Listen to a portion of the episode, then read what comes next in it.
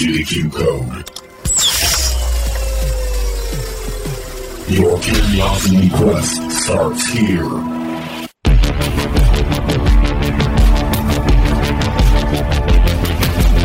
Yesterday, all my troubles seem so far away.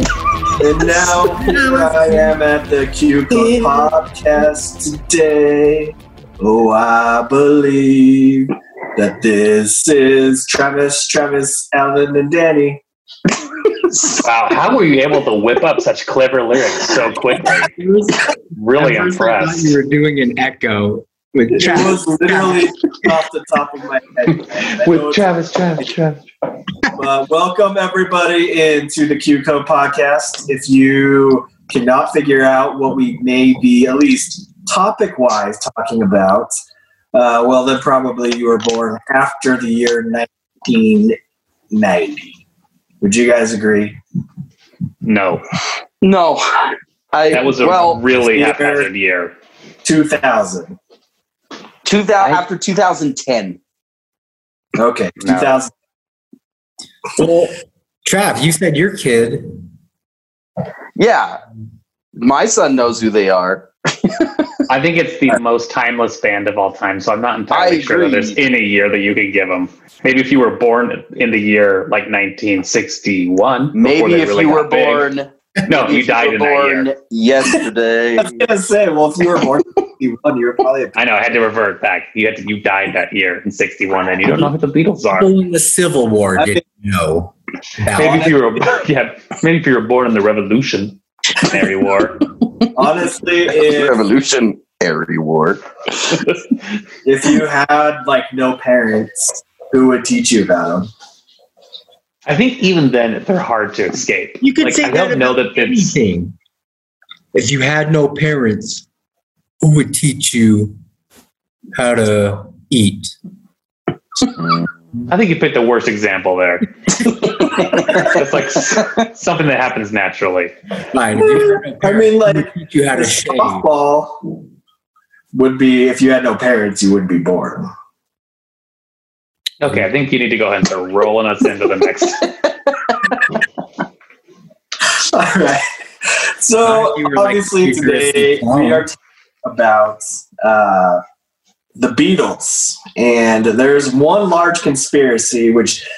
This is something I didn't know, but off of my brief kind of research looking at a few things about this, apparently this is like the first uh, rock and roll conspiracy band conspiracy, um, and then since then, kind of like was the catalyst to blow up to a bunch of other rock and roll band conspiracies over the years. But this was the first. So if you want the OG It's the- conspiracy, It's not only the first, it's the biggest.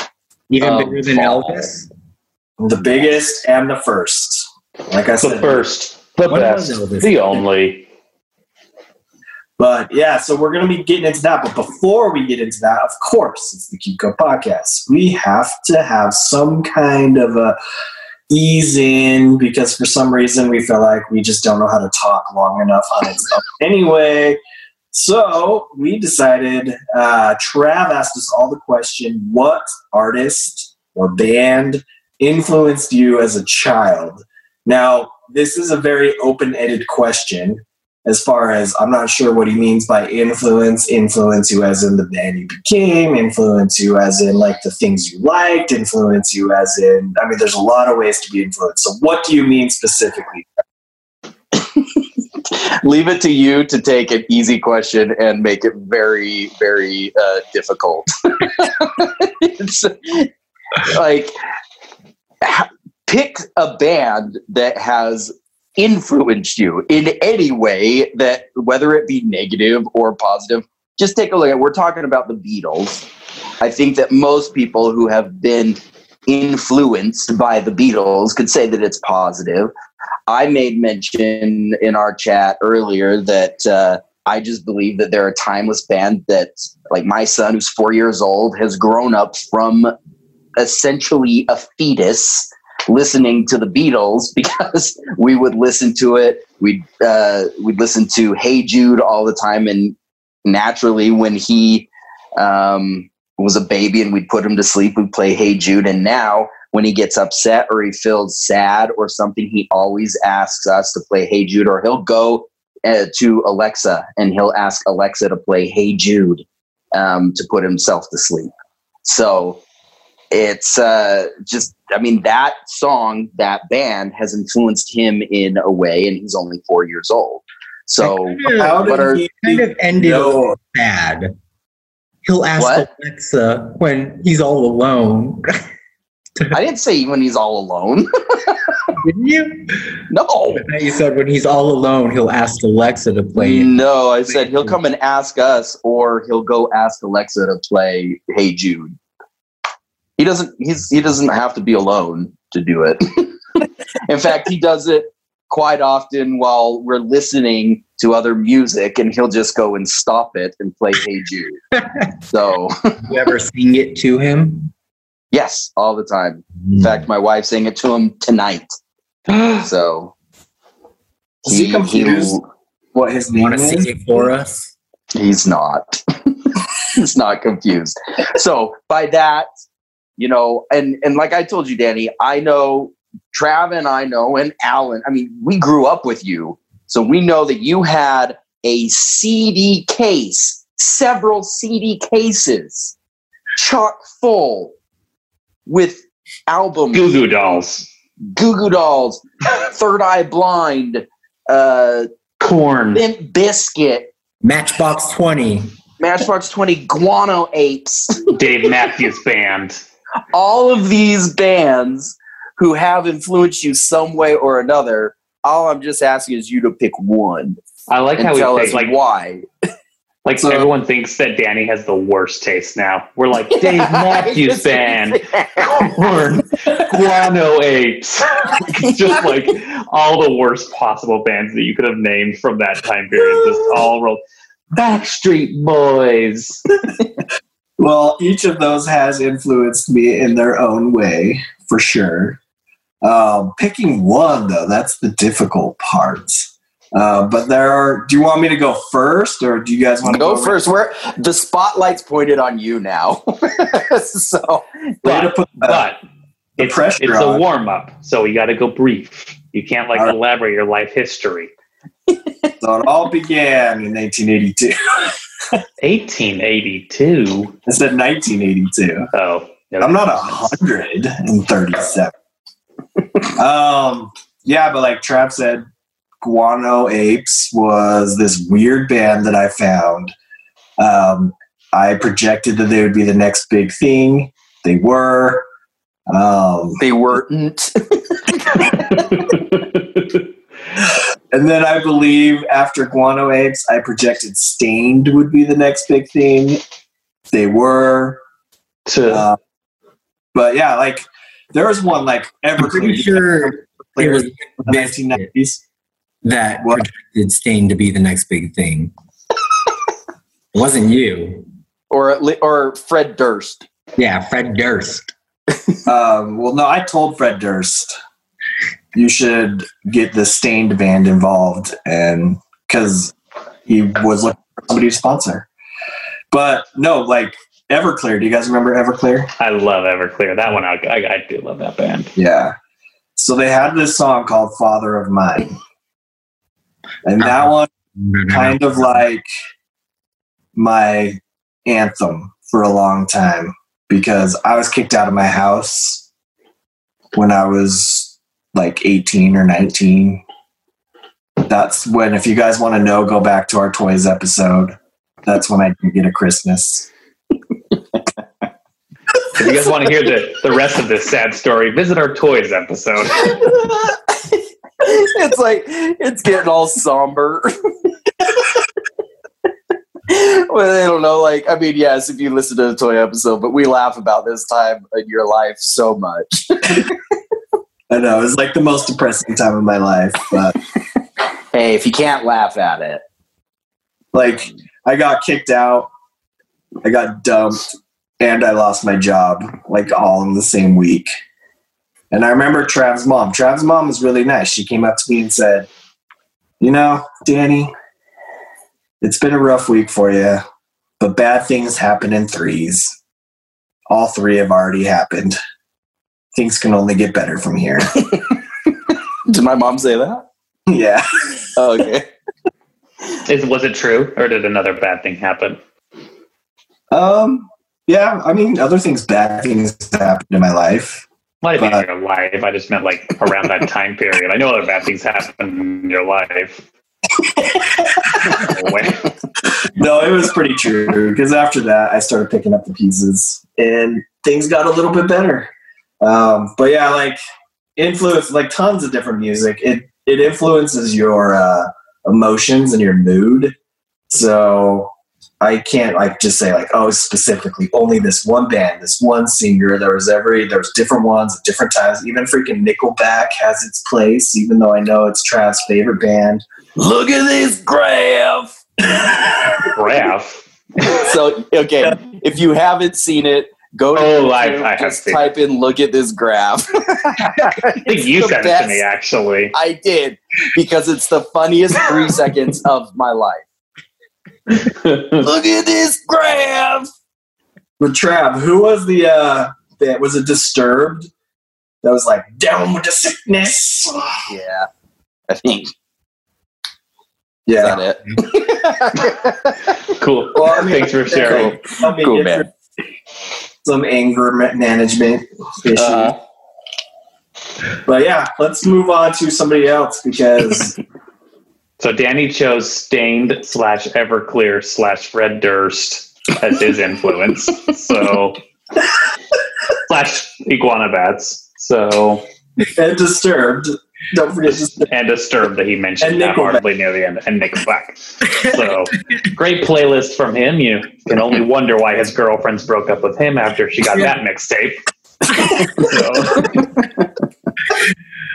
so, I'm gonna- Um, what, a- Alan? What about Once you got- you? once you got kicked out of your house and you lost your job, what girl's gonna stay with you? oh damn, Alan, That's that's cold. straight for the throat. But luckily, after those three bad things happened, Trav Cole was there to help me film a Creed music video. You're really not doing yourselves any favors. I really think you should pass the buck to somebody else now. Was it?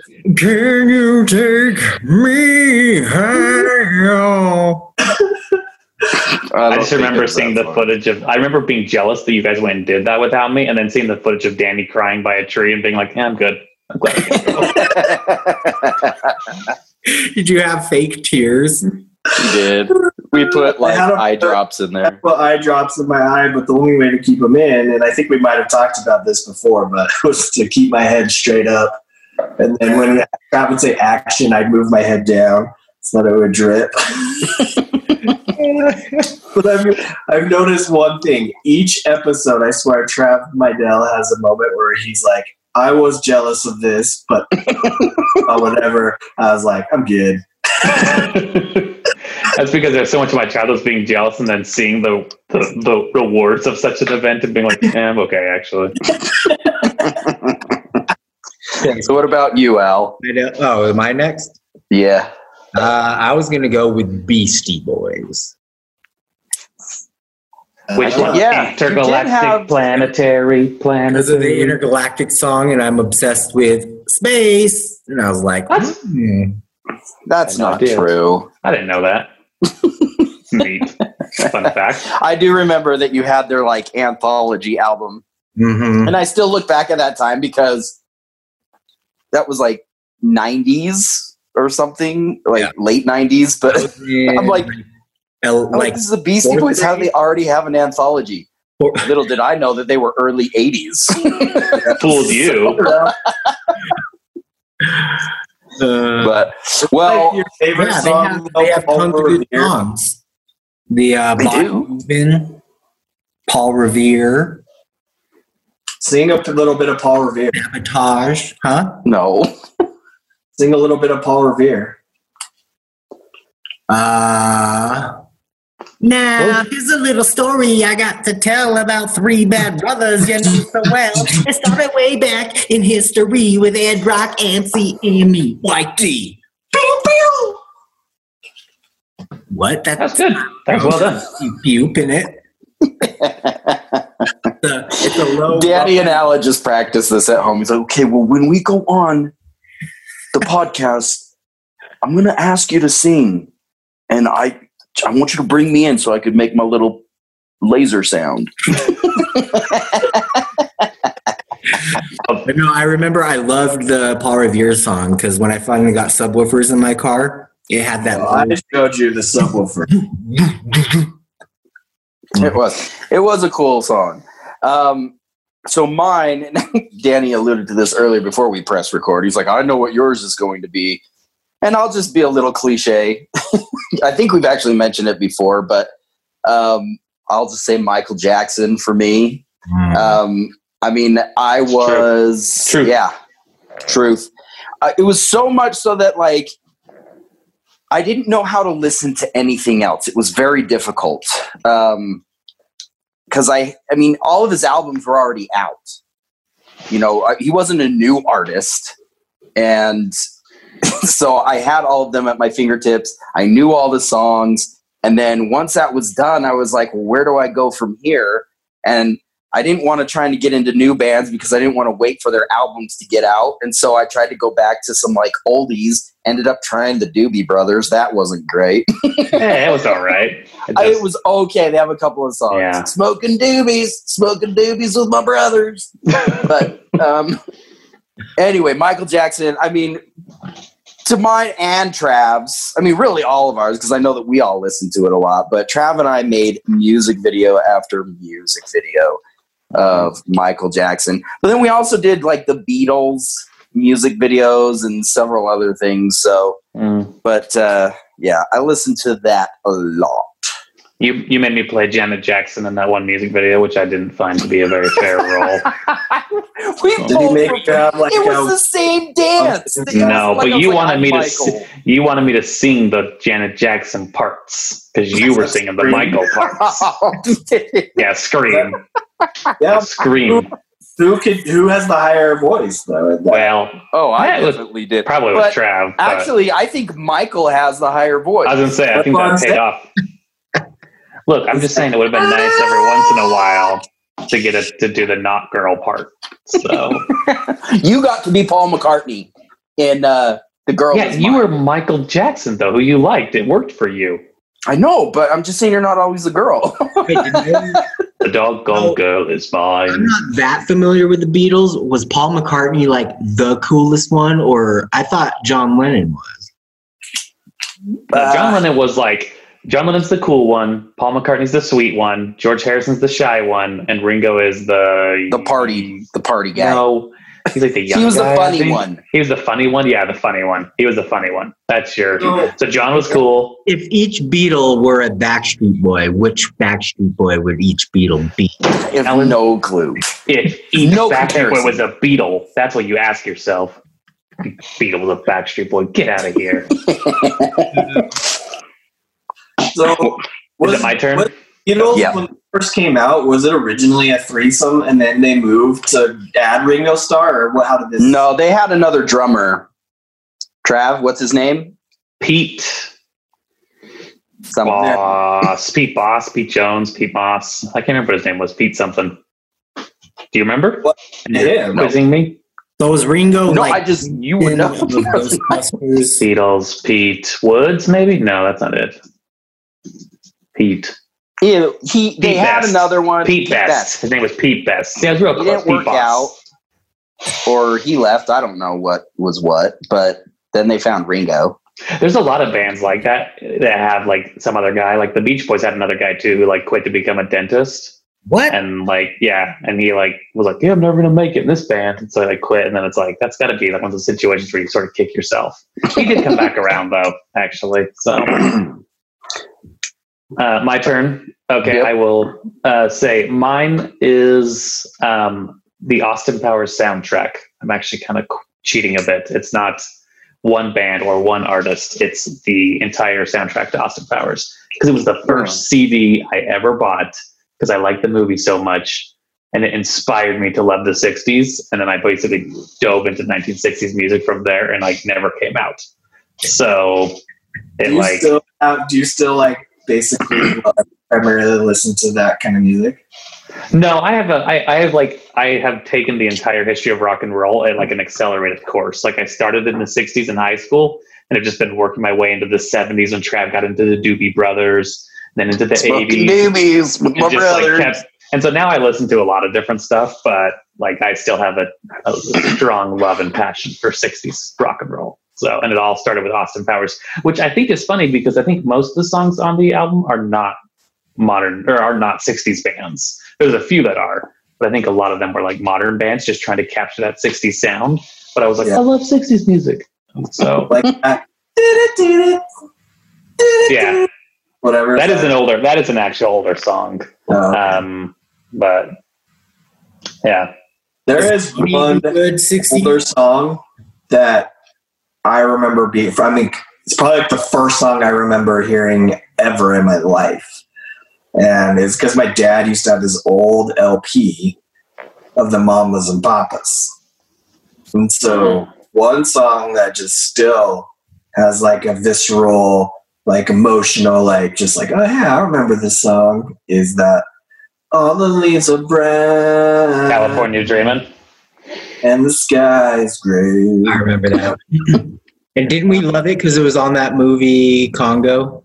Yep, and then that made me love the movie Congo too. So there's Full circle at that point. It's taking you to life journey. and then it made me love the movie Congo.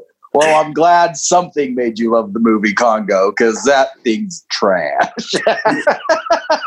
My, Trav M, what decade was that? Da-na-na-na, splish splash, I was taking a bath. 50s? Uh, I actually think it's probably early 60s. But like it would be like early 60s, like 61, 62. Where like the 60s. 50s were bleeding over into the 60s. The 60s to me is the most interesting decade because if you listen to the music that started it and the music that ended it is so radically different. Like there was such dramatic change. Like no other decade has had that level of like from like one type of sound, which is like splash, splash, I was taking a bath, to like Led Zeppelin, like shredding guitars and like just completely it like and the Beatles actually, which we'll get into, like sort of embody that because if you look at their like I want to hold your hand early stuff to their like final album in 69 it's like you take this whole journey with them and you see the entire like embodiment of history of, mu- of 60s music change with them like they kind of led that charge it's very fascinating Well, probably because, like, at the beginning of the 60s, you know, you just had like the regular, like, 50s America. But then by the end of the 60s, everybody was having sex and tripping on acid. well it definitely helped Yeah. so Yep. You well, know, perfect, perfect segue. one that's without some help from extracurricular activities, if you know what I mean. Yes. Yes, yeah we do it was, the thing, it was the thing that alan just said so, All right. well, let's get segue to, into uh, this conspiracy then. Woo! It's Right. a good one. As we both said that over each other at the same time. Well, we were thinking the same thing then. Damn, Coon. Oh. No, it's So- totally. I think it's awesome. I just know from listening back to any of our Zoom recordings that with two of us speaking over each other, this is what the audience will hear. Blah, blah, blah, blah, blah.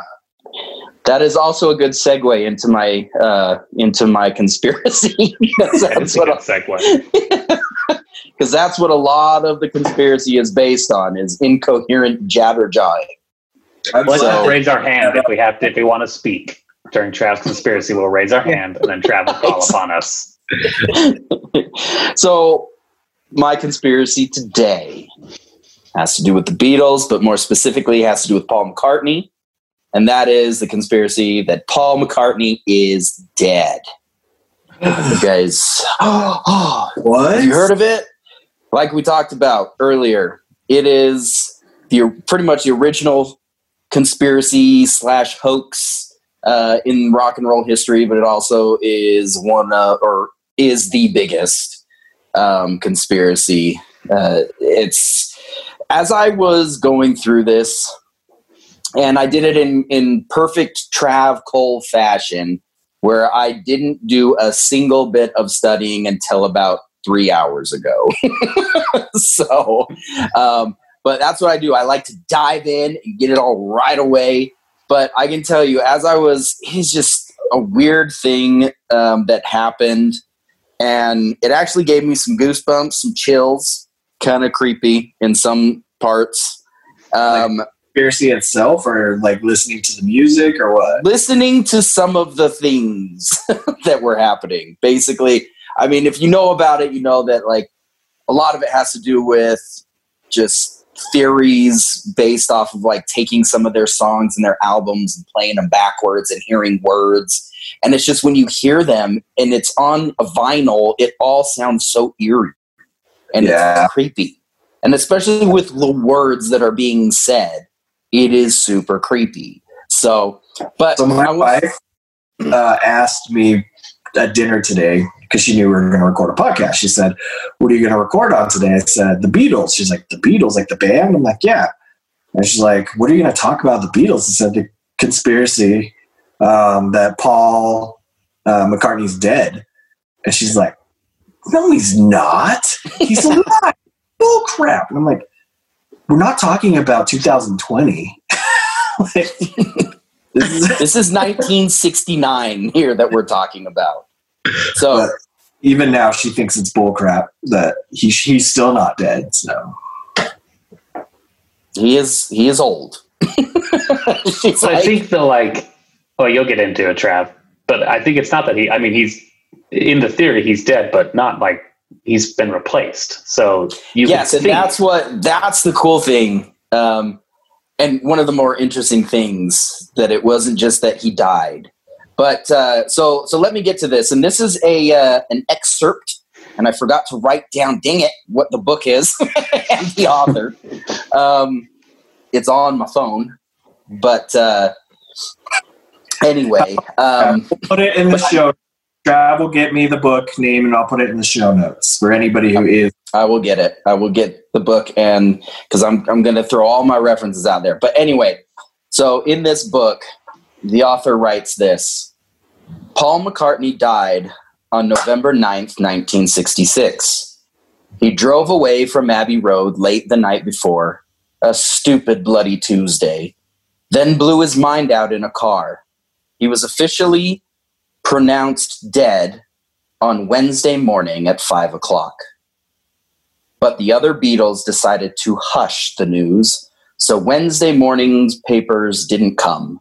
Somehow they kept Paul's death a secret, replaced it with him, replaced him with a look-alike, then dropped sly hints about the cover-up scam. so, I mean, that is the conspiracy in a nutshell. Okay, is that Paul McCartney died on November 9th, 1966, in a car crash. And that was kind of like right in the hype of, of Beatles mania. And they didn't want to ruin what they had. So they went out and got a look-alike and an imposter who apparently looked exactly like Paul, sounded exactly like Paul, acted exactly like Paul. Everything was exactly like Paul, but yet it was not Paul. Same What's DNA as Paul. What? That's that famous thing. What's the famous name?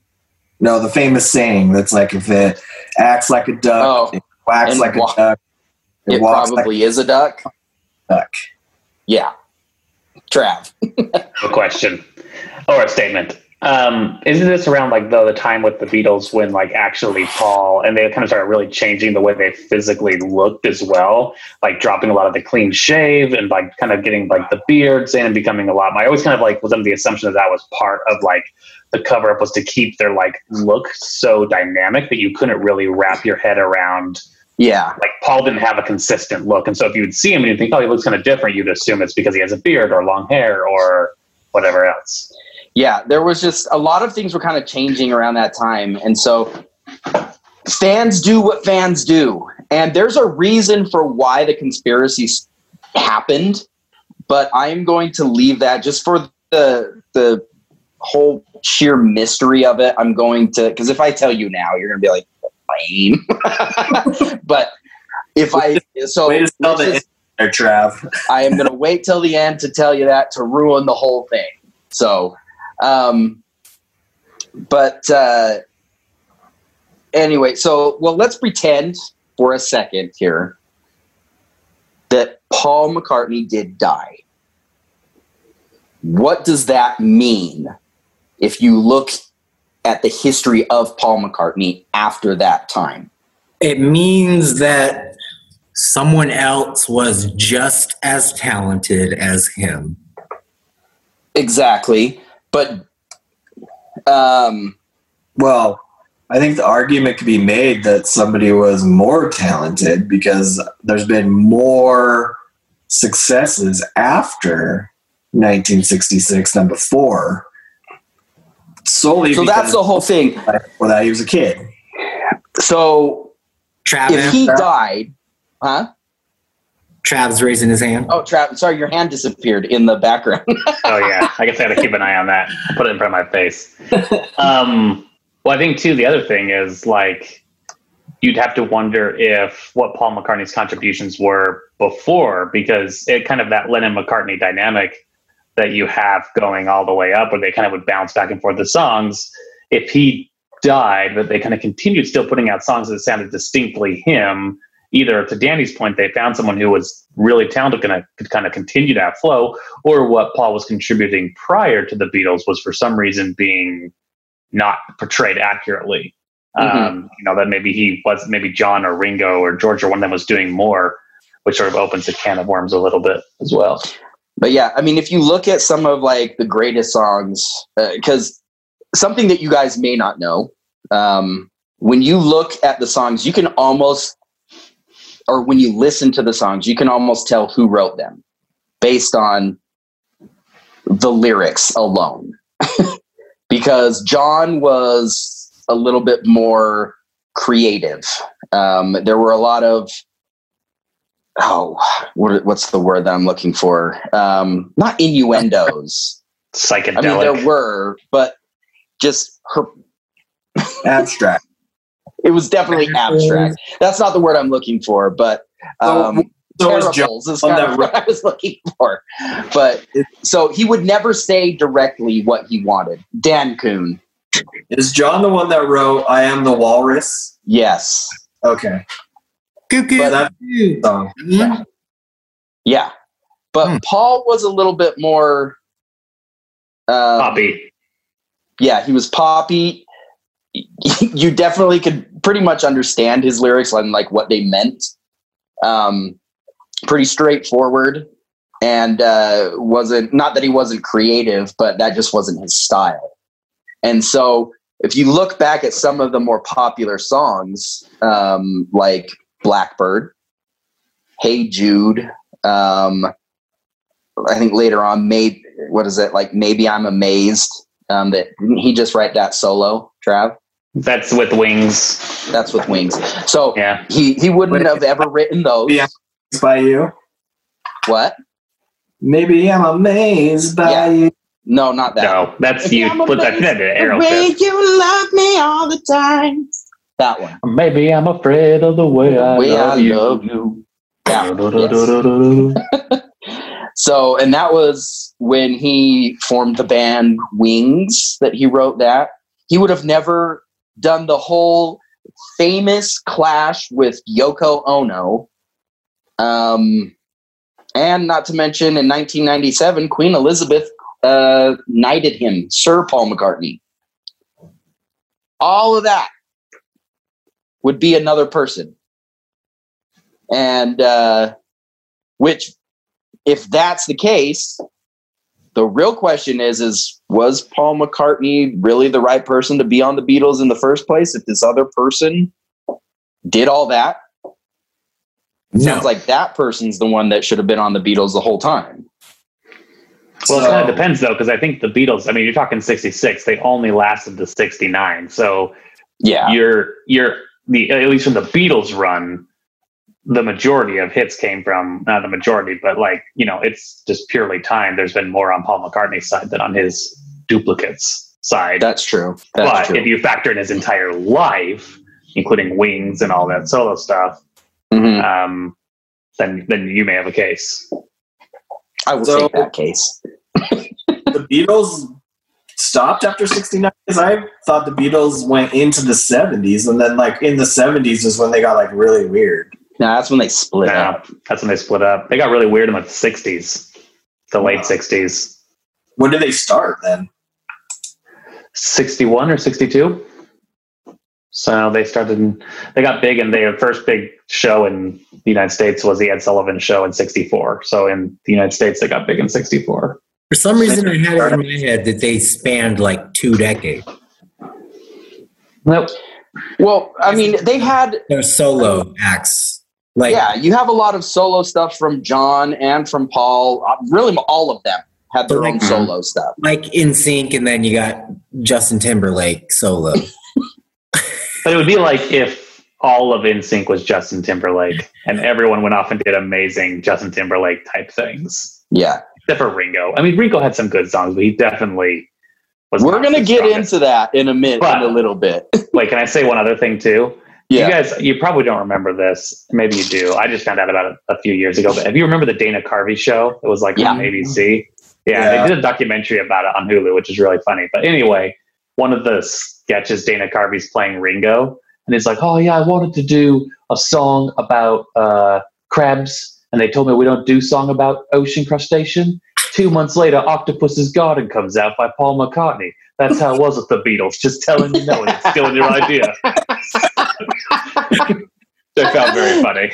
So actually, before I move on, that just reminds me of the uh, Saturday Night Live skit um, with Chris Farley and Paul McCartney, and he's got him on that show, and, and Chris Farley is like the um, the talk show host, but he's very nervous all the time, and he's like reading his cards. He's like, "We got Sir Paul McCartney on here, and do you, so Paul, do you, do you remember like when when you died?" and he's like, "Yeah, I, I mean, I remember that conspiracy." And he's like, "Oh, cool." That, was, that was it. but um, so we've established the fact that in this conspiracy, if Paul was dead, somebody had to take his place. So who took his place? I'm gonna guess. I know you probably know because you read it. Trav probably knows. Alan probably Uh, doesn't. we have Alan guess or Uh, no. you go ahead, Danny. My guess Go is Justin Timberlake. Okay. Valiant Club. What's his name, Dan? the guy who won. The, I have questions on this that maybe hopefully you guys can answer. But apparently, the Beatles ran some kind of look-alike contest, like a Beatle look-alike contest. This guy won as the most alike to Paul McCartney. His name is Billy Shears. His name was Well- William Campbell Shears, to be exact, born Campbell? September 14th, 1940. But even that, uh, even the results of that look-alike contest are part of the conspiracy. Because in reality, Is yeah, in, was this conspiracy or was the look-alike contest supposed to take place before or after the car crash? No, the lookalike contest. Oh, I don't know. I didn't actually. Like, actually, I do have the. Hold on, in my notes. Because his car crash Uh, take place in it was 11 right before. It was in 1965 the look-alike. the the lookalike contest happened, but there was never a an announced winner of the contest. So the fact that Billy Shears became a person of interest from that is kind of far fetched because draft. Is Billy Shears a real person? Like, is there a history to him that people can Yes, trace there back? is. There is a history. Hmm. Um, in fact, I don't know if I want to talk about that yet, though. Okay, you can save it. You can save it. I do, He- con- and yeah, and if you want to talk about this later, but like I have like one huge underlining question to the whole Billy Shears saga or whatever. Like, so if you want to address it later, we can address it later. But I have, Okay, well let me let me get through to that point, which is actually more towards the end. Um, but if I haven't answered that question, okay. either way, ask it, and we'll, so we know what the question was. Because now I'm curious. But uh, but yeah, just hold it until until we get to the end, until I discuss Billy Shears in more of an in depth. But I mean, it's interesting enough that they replaced Billy or they replaced Paul McCartney with Billy Shears. Um, but the m- most, I guess, the most interesting thing about this whole conspiracy is everything that the fans were able to find that seemed to be these hidden, uh, just clues as to you know how not necessarily how it happened but that it happened. And that the the rest of the beatles were acknowledging it in their music and in their album artwork. And i mean i've jotted down a few. I think i have six or seven but there are countless of them it's amazing how many there are. Um, so in in uh, some of the hidden theories number one and oh alan i did i do you have the pictures that i sent you? Yeah. if you want to throw up uh, i don't know what order you have them in i can't remember which order i sent them to you in. But for those dan coon While he's pulling those up, Is that what the one? I heard that next uh, one now they said that when Paul McCartney was in that accident, he was decapitated. next oh i didn't necessarily read that I was curious why they thought that. Well, I can tell you what actually in a, in a little bit. I can tell you what actually happened in the acc- in whatever accident they're assuming happened. Um, but I don't know about the behead. I didn't know about the beheading. I didn't know about the beheading either because I thought it was that he he blew his mind out in the car, like he just got into an accident and basically smashed his brains open. Yeah, I heard that He got in a car accident and was decapitated, but maybe it's just my source wasn't as good as your guys' sources. Well, my source is my brain at the moment, so I wouldn't call it super reliable. Hang. Are these? Is this a real picture of them? yeah. Were they like the? Did Michael Jackson take his fashion cues from them? Oh, Michael Jackson stole everything. Really? Yeah, Well, he Michael bought, Jackson, like, Including their music for a while. including their music. Yeah. Even little boys' innocence? Yes. Okay, well, I love how I love how this podcast is like also partially Alan discovering the Beatles for the first time. like it's like doubling as like conspiracy slash Alan learning about one of rock's most timeless bands. If these are the Beatles. This is what they looked like. I thought they ran for three decades and were beloved. I really didn't don't know anything about them. well, let me school I you. do, I do like the John Lennon song. Uh, Imagine all the people. Imagine. Mm, Imagine. Yeah, I guess that's what it's called. That is a good song. It is a good song. Um, so this is now this isn't the actual album cover, but I chose this because it is pointing out what I wanted to talk about on this. But uh, in Sergeant Pepper's uh, album cover, it depicts the band. Uh, they're in front of like a bunch of flowers. It says, I think, Sergeant Pepper's Lonely Hearts Club Band or whatever. And so a lot of fans just assumed that they were at a funeral. So, And, Al, uh, will you pick up the picture, the Sergeant Pepper's picture I sent you? Oh, you sent it to him? Okay. The what one? I got your back, Trav. Thanks, So dude. a really colorful red one with them standing in front of a drum. Wow. Hang on. Damn, Danny. I need photos. Send him. You already Is that been past it. Back, back. There you go. That one. Oh, Oh, oh too far. that There one. you oh, it says Beatles. That's what it says. What and is? Sergeant Pepper's. Is this Captain uh, Hook? Can you zoom in just a little bit Just- more? Or, That's as much as about it it. goes. okay, that's fine. I just didn't know what your options were. So they took a look at that, and um, you know, for those of you listening to the audio portion of this, uh, just just Google Sergeant Pepper's uh, album cover. But they just took a look at that, and they just assumed, okay. I mean, I mean, it kind of does. It kind of looks like they could be at a funeral, but I don't necessarily see it. But um, so they they that was one thing. Now, was there anything else that you wanted to talk about on that, Danny?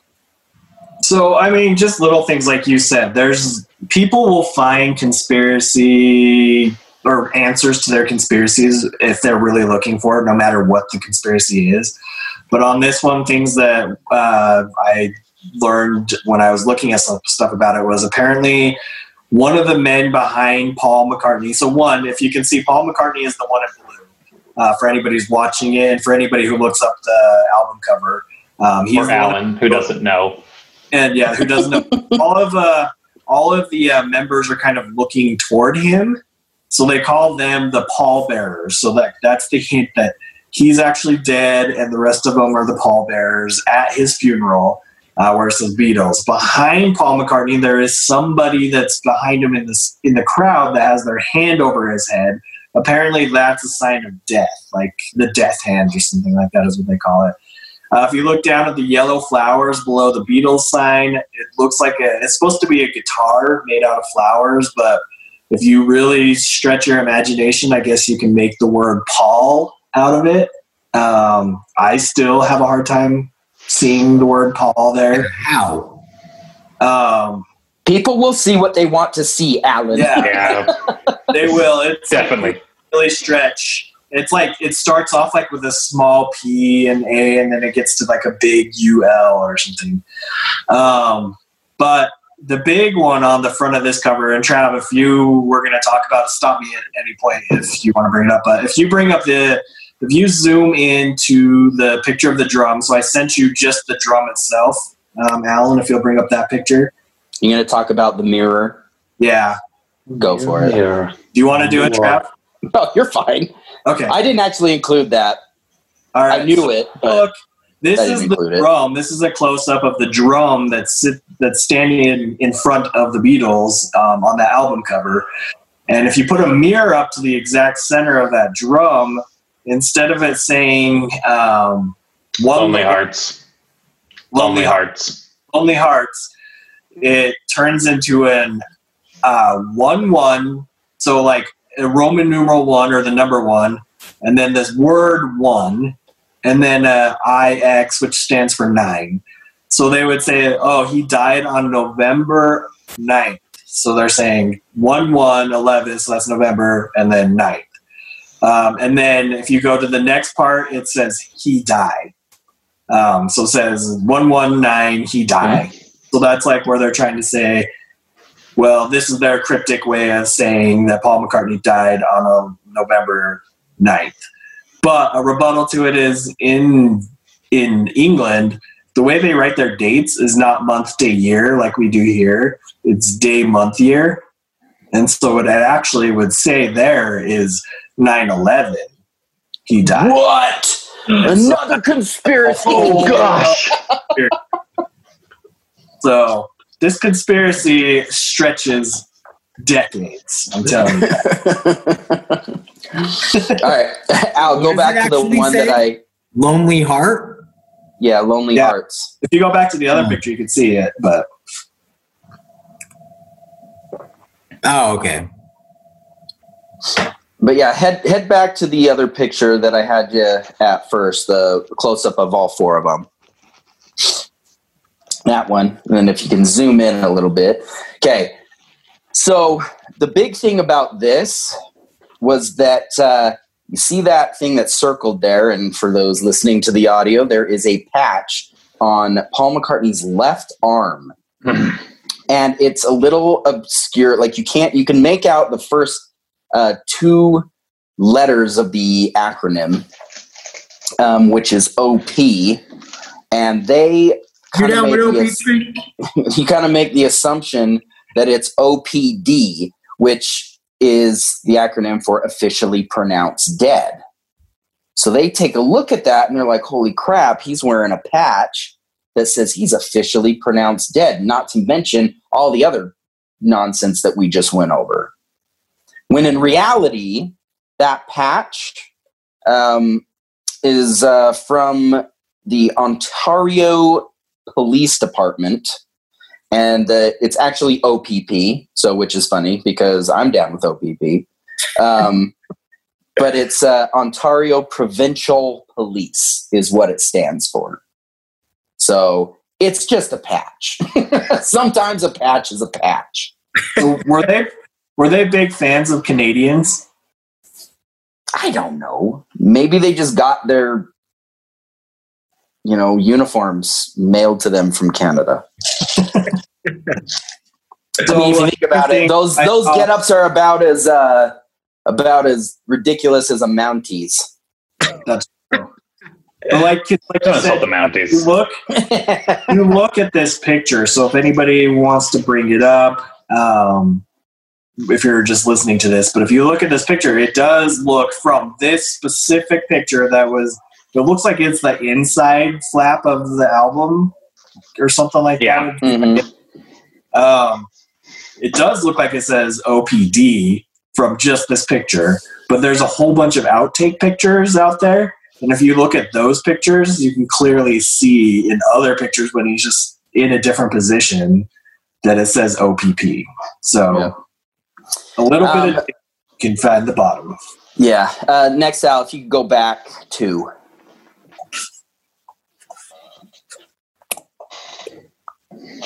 Okay, this one. So this is the back uh, of the album, and uh, so on the back there it has, I believe that's like all the. Is that all the? That's all the lyrics Yeah. Yep. and uh, and then you know behind the lyrics is the picture of them. And of course all of them are facing forward while paul is of course facing the facing back um, or with his back towards us. And then george's finger seems to be pointing to something. And it just so happens to be that george's finger is pointing to the words Wednesday morning at five o'clock, which is supposedly when Paul was pronounced dead. Mm. So there is that. I don't really have anything on that. Why or like to debunk it. Whose finger? It's just George. George is the far left. George Harrison. this one? George Harrison. Yeah. So Yeah. his finger right oh, there is Wednesday morning. Okay. So if you take this whole album as a whole, I guess if you take the front drum thing and you take that, then you could get the whole 11 9 Wednesday morning at 5 o'clock Yeah. all on the album. I'm not saying that it would that? not be because if if I'm throwing myself back in the '60s, okay. Um, now, granted, the uh, the Paul McCartney was dead thing didn't start till 1969, but he supposedly died in '66. So all these people who are now jumping on this bandwagon in 1969 are going back to all of the albums and trying to figure it out at that point and they're just coming up with stuff. But if I throw myself back there, this would be fairly compelling. You know, I mean, it's he's pointing at five o'clock on Wednesday. Yeah. that And one is They're at a funeral. You put a mirror up to it, and it says this. coincidences. Um, because I don't think there is any rhyme or reason. I think it just so happened to be that that was the lyrics in that area of the the album where he's at. But so that I don't, I never heard of like an actual like rebuttal as far as Yeah, it's. It's just like a complete like, as far as anyone knows, a complete complete coincidence. But obviously, if you're a conspiracy theorist, it looks like he's trying to point it out. yeah. And Al, if you want, I don't need the pictures for a minute. Um. So next you have the the White album. And Trav, do you remember? I mean, because I didn't write this down. Do you re- know when the White album came out? Mm, no, 67 maybe. Let me check. I'll check Okay. for you. All right. So in the at the White album, on 68. 68, there's a track called Revolution Number Nine. Mm-hmm. And at the end of the song, there's a voice that says number nine, number nine, number nine, just repeatedly. Apparently, if you play that vinyl, that song backwards, and at that point where that person's saying number nine, number nine, it sounds like you hear the words, turn me on, dead man. I don't know what that would mean. I agree. I don't understand what that's supposed to mean either. Turn me But- on, dead man. Turn me on, dead man. And I'm sure because uh, and, and I didn't get into like very deep into what all these things mean because that's just a rabbit hole that I could go down forever. But you know, so I'm sure that when they listen to that, they're like, "That's just another reason."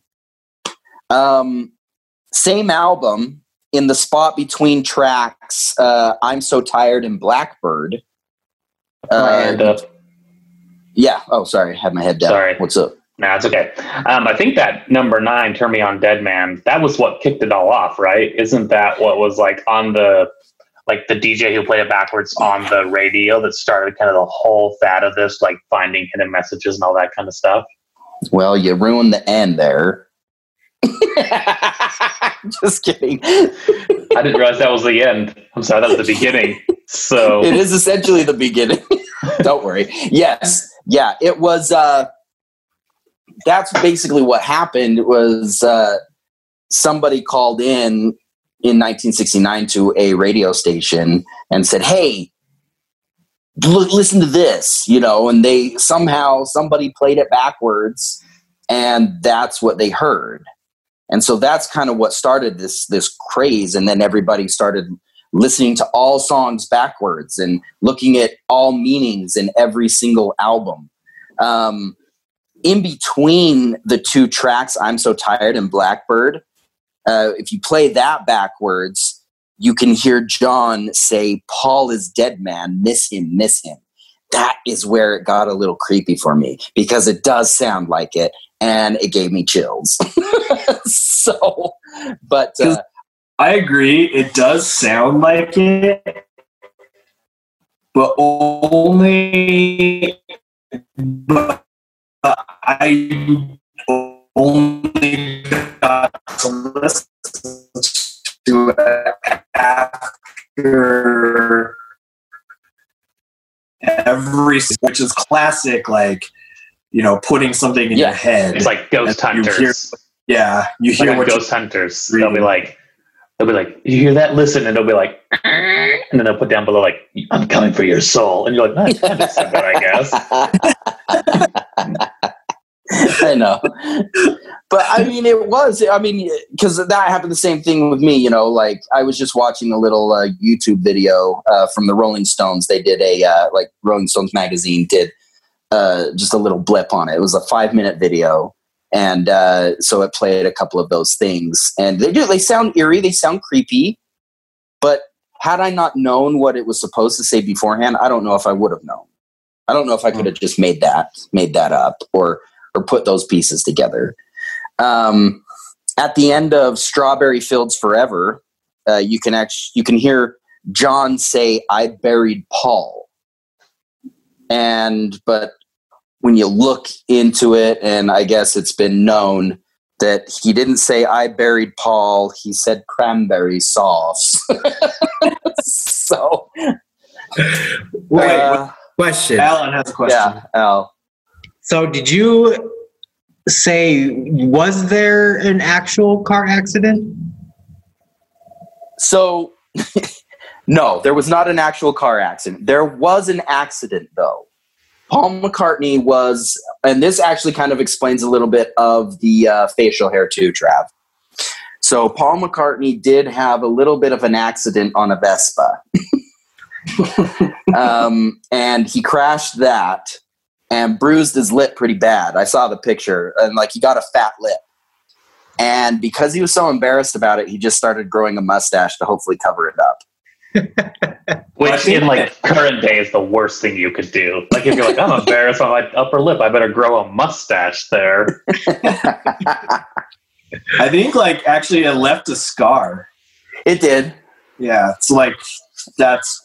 I mean, so that's why he ongoingly wanted to have some kind of facial hair or something. hmm That also kind of uh, plays into the fact that like people would put up uh, pictures of Paul McCartney next to Billy Shears and compare, and they're like, "Well, this one has this little scar on his lip, this one doesn't." But because Paul was so uh, embarrassed about it, he didn't publicly say I crashed my Vespa. Mm. So, you know, nobody really knew about that. Um, almost done here with with these. In fact, this is the last one, but it's one of the biggest ones. Um, Oh, really quick, Bro, along uh, the uh, car accident thing, though, there wasn't there. Uh, his actual car was involved in an accident, but it was somebody else driving it at the time, and he was actually in a different car with Mick Jagger. Um, at that moment, so for what I didn't. I didn't read that. That one. was my alibi too for when I ran into the back of that car down in Sandy. I was like, I wasn't there. Someone else driving I was with car. I was in Mick the car with Mick Jagger. I don't know what to tell you, man. You gotta ask Mick, I guess. uh, all right, Al. If you want to throw up the the one last picture that I sent you, uh, which is the album cover for Abbey Road, which is the thing that I got behind me here, just not as artistic. But uh, What the? Uh, but this is actually so because Abbey Road came out in '69, right, Trav? This was their final album. Uh, yeah, the final one that was like full. They had like um, whatever had Long and Winding Road was the one that was like their final final album, but this was the kind of last one that was like kind of compiled as such. Yeah. So there are several things in here that, you know, once everybody started, we'll, we'll put in air quotes, figuring things out. Um, this was a major, like the center, epicenter of all of this, too.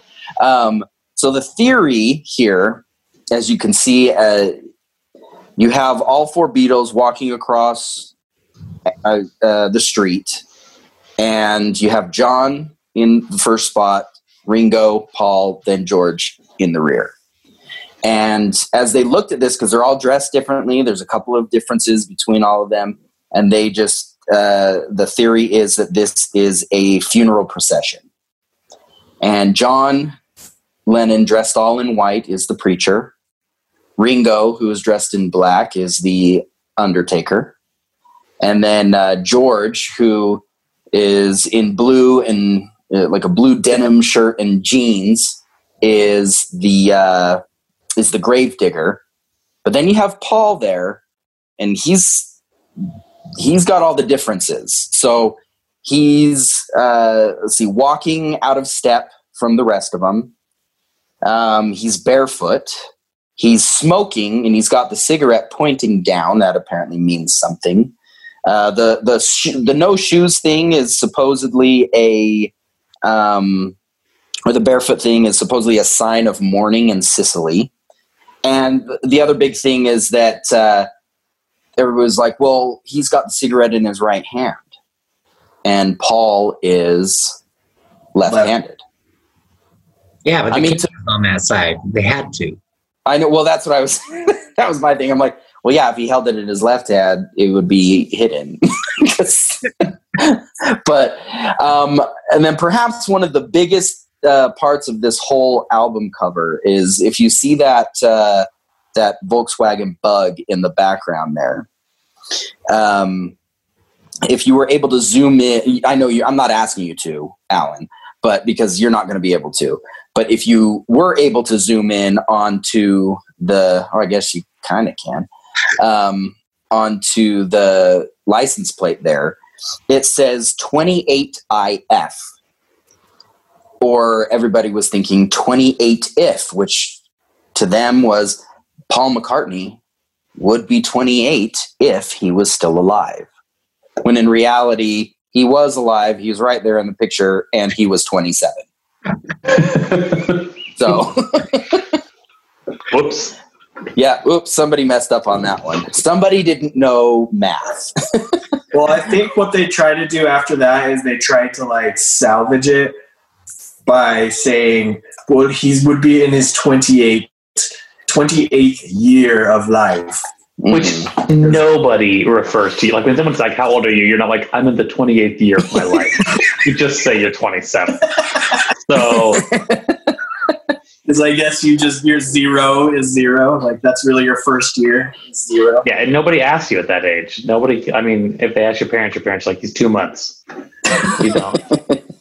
He's in his first year of life. It's in his first year. So he's, he's one years old? No. He's a month. That would be his second year. Hey, who is this dude and these people? Hmm? People watch, there are people watching the funeral. I'm just kidding. I made that up. I don't know if that's true, but it seems like a good, Yep, that's a good thing. that's right. So, I'm coming to the end here, but we still haven't talked about one of the most important things here. And that is who in the crap is Billy Sears? is Billy Sears a real person? Because Cheers. I can. or Cheers. Sears, sorry, not Sears. Billy I was like, Billy Sears is the guy who founded Sears, the, the store. Sears the store. because Billy Didn't Shears Danny work for does have Billy Shears No, does have a connection to the Oh. Beatles. You Sorry, you guys talked over me. So they talked about Hear that? Sears, so go ahead and just Okay. roll on through. Billy Shears does have a connection to the Beatles.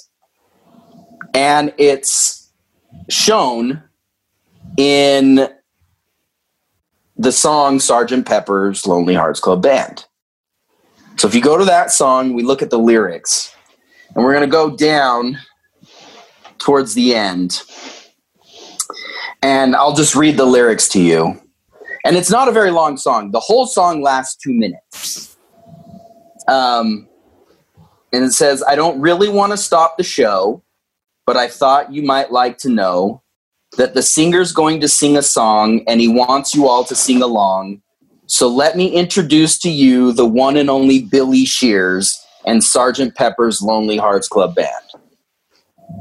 So they introduced Billy Shears before the world knew Billy Shears.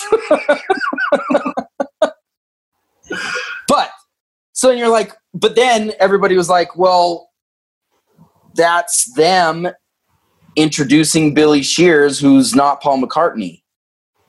But the reality of it is, is Trav, do you know who sang? Do you know what song comes after that in the album? Hang on, I do because it's like it blends into it. What It would you do if I sang? A little help for my friends, right? Yeah. So Yeah. at the end of that song, they they kind of all chant like they do like a couple of uh, in unison saying Billy Shears. Yeah. and it goes in to a little help from my friends. Paul McCartney and John and John McLennan, John Lennon wrote that. That was a mix between John McClane and John Lennon. Die Hard, John McClane. Um, so they wrote that song for one of the other band members, and uh, who ends up starting that song, and which is Ringo Starr. So they wrote that song for Ringo to be the lead singer. And so, and they introduce him in the previous song that here's Billy Shears, and then he starts singing. To top that off, in 1977, John Lennon, of course, this is after the band was all gone. Uh, John Lennon wrote a song for Ringo Starr um, that they sang together, and it's called I'm the Greatest. And if you listen to that song as you get towards the end as well, uh, the lyrics say, and and Ringo's singing this. He says, "I looked in the mirror, I saw my wife and kids, and you know what they told me? I was great. Yes, my name is Billy Shears. You know it has been for so many years. Now I'm only 32, and all I want to do is boogaloo." Genius, lyrical genius, that man. so there's a lot of just people wanting to see and hear what they want to believe.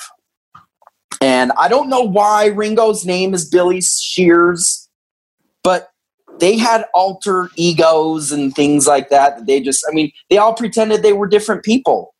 Um, one of them isn't Paul McCartney the Walrus. or yeah, well, that they, it's yeah, it's debated. It's there. debated, but whatever. I mean, most of their albums were super out of there anyway. I mean, so well, I think with Sergeant Pepper too, the whole point of the album was that you were kind of an album within an album. Like Sergeant Pepper's Lonely Hearts Club Band is this kind of fictional band that exists in this world they've kind of created for their songs. So when they introduce Billy Shears, they're just introducing the lead singer of their fictional band that they've created. They're not actually saying that this is a real band. These are real people necessarily. Yeah. And one of the things that I that I saw and read is that I mean these guys apart from how it all ended were really good friends. I mean throughout their their career and they did every they did the same things that we do. Danny, we give you a hard time for everything. yeah, we started that that conspiracy that Alan was dead that one year, and we kept telling everyone he was dead and stuff.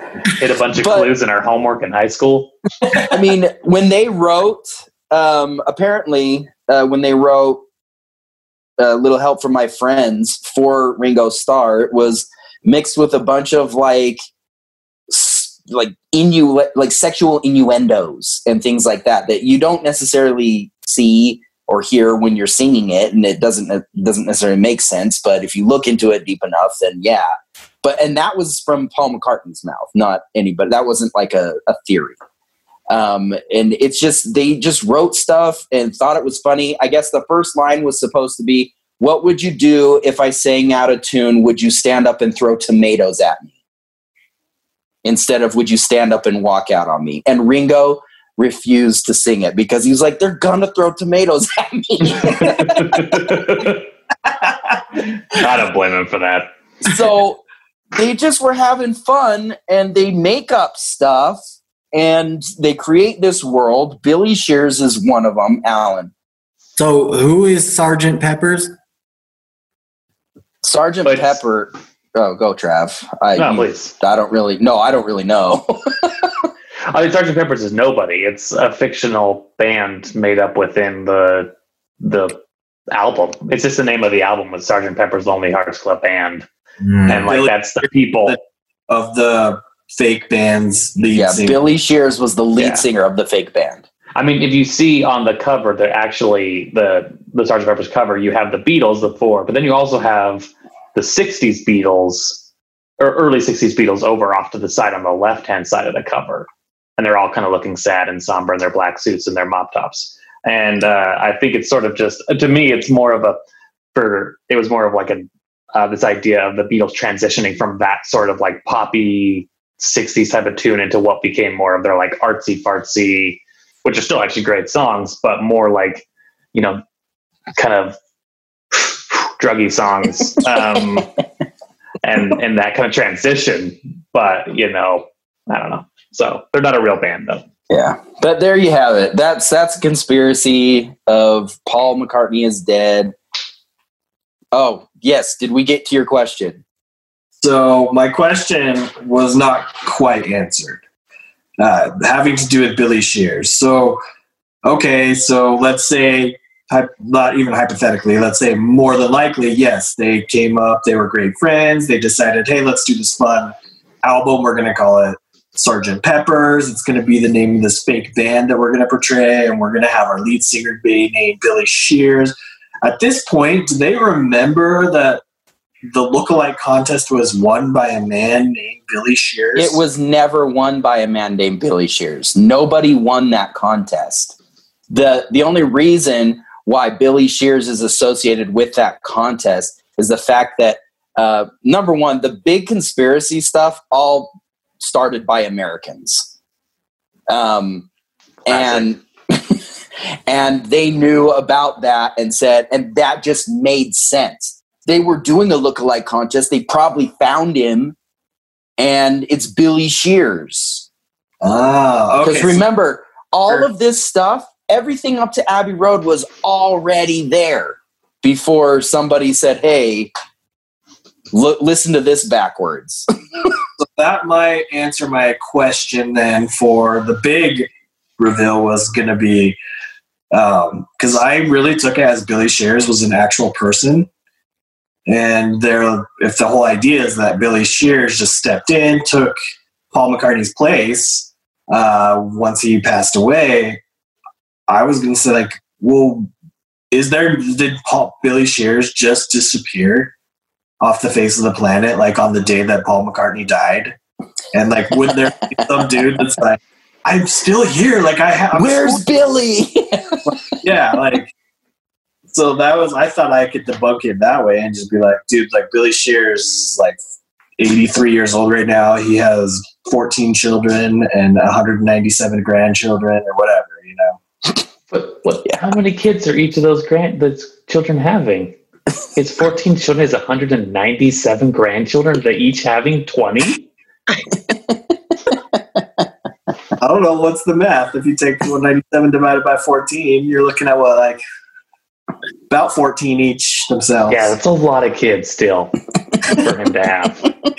I also appreciate that you thought you maybe had cracked this whole mystery wide open. Because, well, I will tell you one thing they never thought about. What happened to Billy Shears? Huh? That guy? Maybe if someone had done a deep dive into that, we'd now know. yeah, Billy Shears is a fictional. I know. I'm sure there's somebody really named Billy Shears, but this Billy Shears was a fictional person that was in. It was actually Ringo Starr, and was Ringo Starr his real name? I doubt it. I I don't, don't think know. it I, I probably was Richard or something like that. Yeah. Like he was But- born. Parents were like, he looks like a Ringo. he looks like a Ringo. Looks like a But- flamingo. He was Richard Starkley. That was his name. Oh, is that what it is? Okay, I was Ringo about to look it up.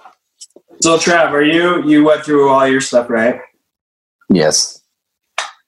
I just had a couple other interesting things. Do you mind if I just mention them? Go for it. Unless it's going to be another half hour. Um, no, I just I know what this is. that Al, if you'll bring up the uh, pictures again really quick.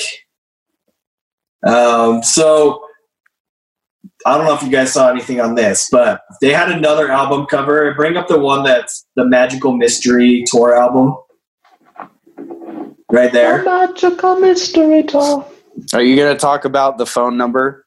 Yeah, so apparently the Beatles written in stars at the top there, which is kind of hard to see um, from this picture. But at the very top, it says Beatles and stars. But apparently, what people are trying to say is like you can make out phone number, a phone number out of that. So if you flip back to the previous picture, I think it was Alan, you can see where people are trying to show you that you could either make a phone number of five three seven one four three eight or two three one seven four three eight or you know but like there's like tons of different ones if you could zoom into that Alan a little bit um, that you could make out uh, and so here's the thing though and then they said if you called the the number that you could make out in here even though it was a bunch of different numbers that Billy Shears would answer the phone. So I do love how like the four, and I know people who are listening can't see this, but the four that's overlapping the A just is leaving off a whole chunk of A that they're just ignoring outright. That they're just like some of them you're like, okay, like I can kind of see how you might get a three out of an E and a two out of an S. But then there's like the four, and it's like, well, you're just ignoring a whole chunk of A to get that four. like just leaving off a whole big thing of it. Well, that's what I'm saying is like people were just making all different numbers. I mean, there wasn't even like one one number that like everyone could decide on. Is like, yeah, that looks like that number and is hidden in there. It's just like all these different numbers, but apparently, no matter which of these numbers you called, uh, Billy Shears would answer the phone. Who I will admit, at the time when I saw this, I thought Billy Shears was a real person.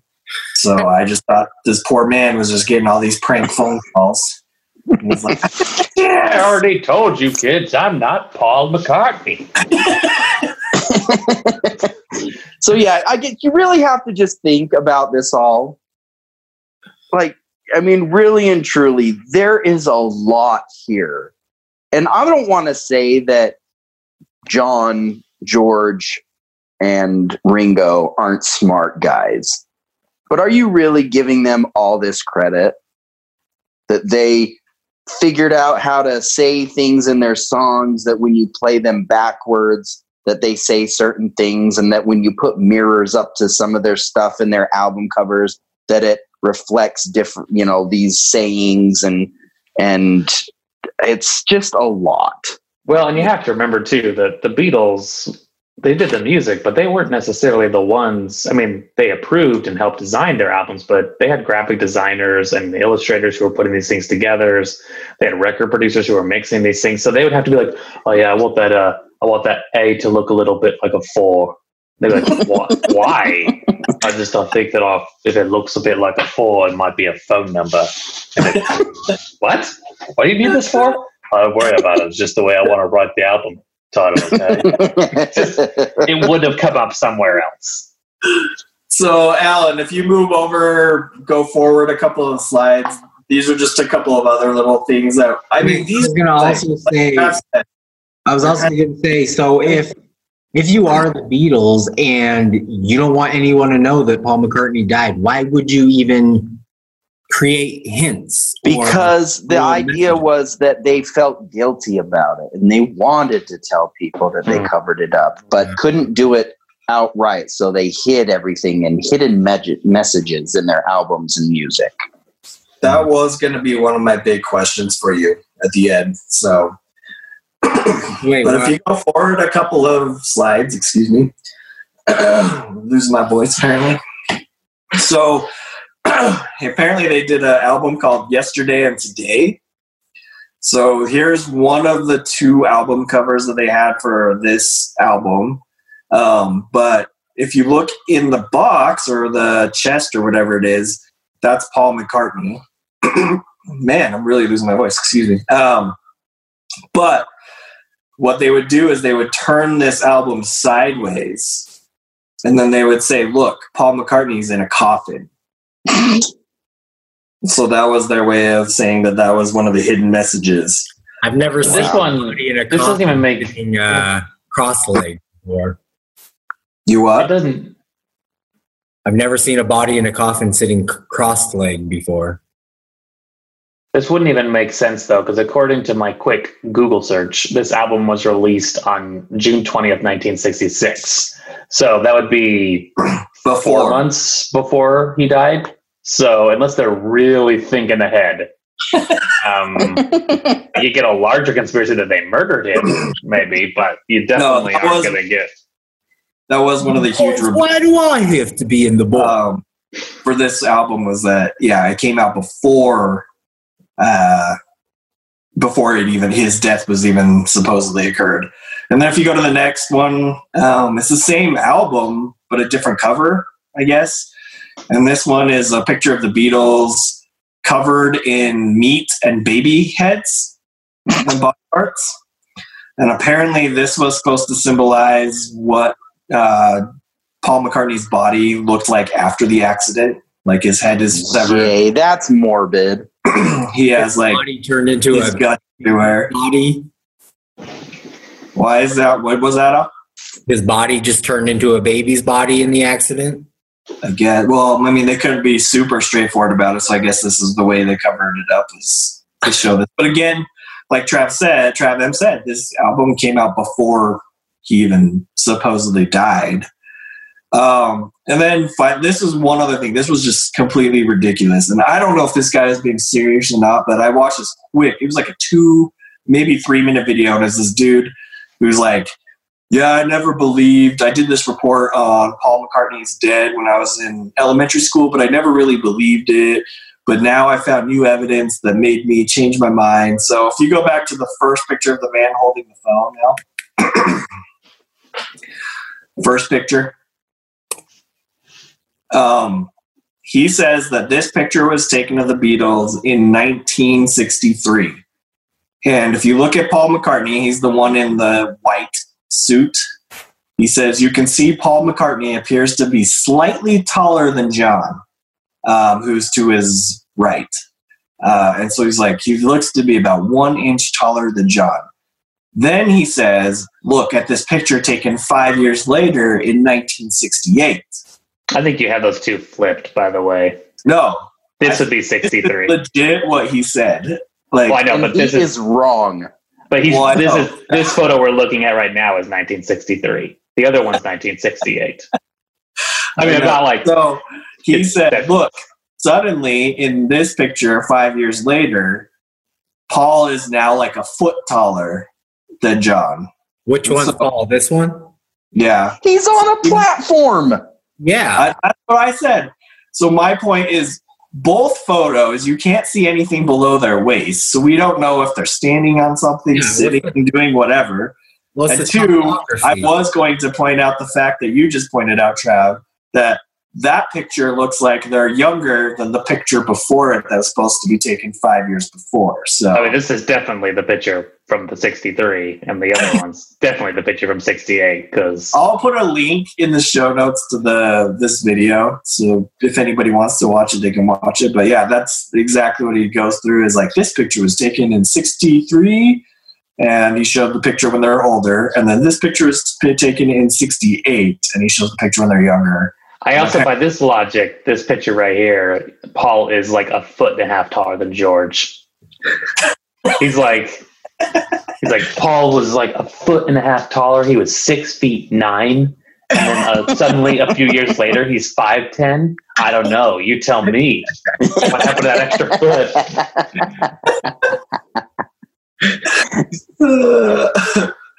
yeah, ridiculous. Basically, is what it comes down to. And but it but it also kind of just proves our whole thing that we've been talking about, in the fact that people will, if you look hard enough, you'll find what you want. exactly. and you know they want to believe this man clearly wants to believe it so much that he just ignores time and logic in height like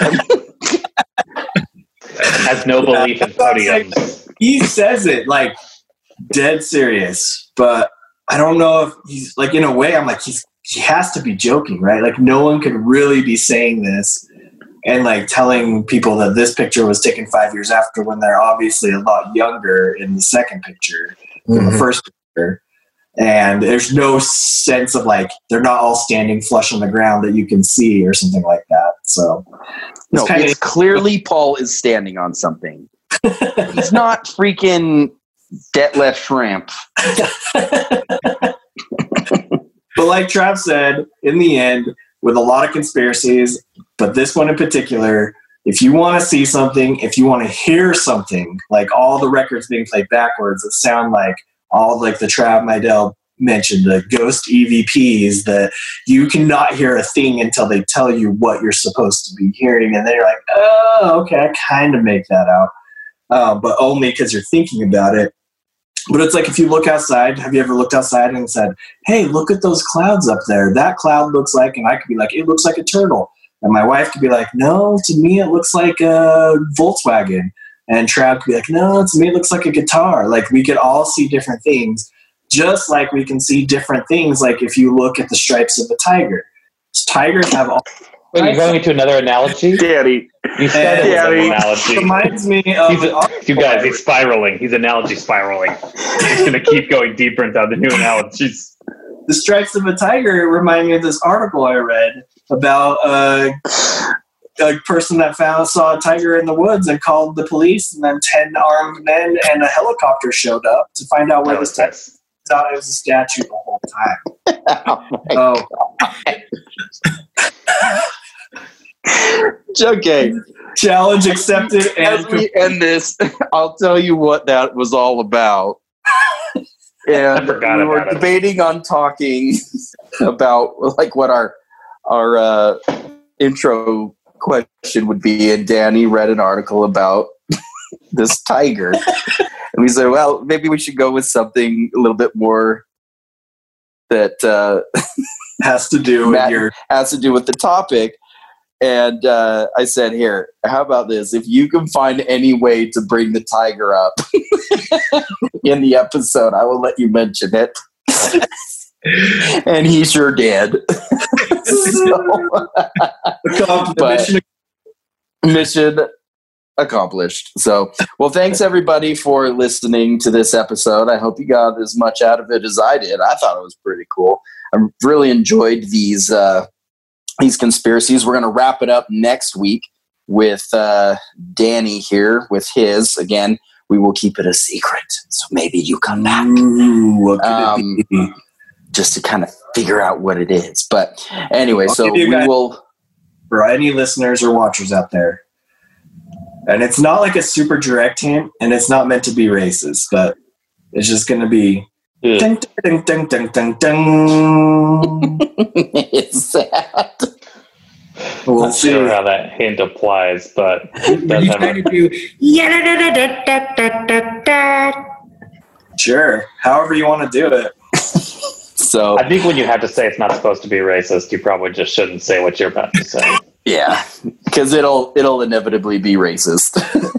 Not supposed to be racist, but I don't think black people should be able to go to the same school as white people. Anyway, and that's how that started. so, but thanks again, everybody, for listening, and uh, make sure to visit us on our social media pages and our website, and uh, rate us five stars if you like it. If not, just you know keep not rating us, and uh, we'll be okay with that. But uh, anyway. Uh, check us out next week for our wrap up of these conspiracies. Peace out, fools. goodbye.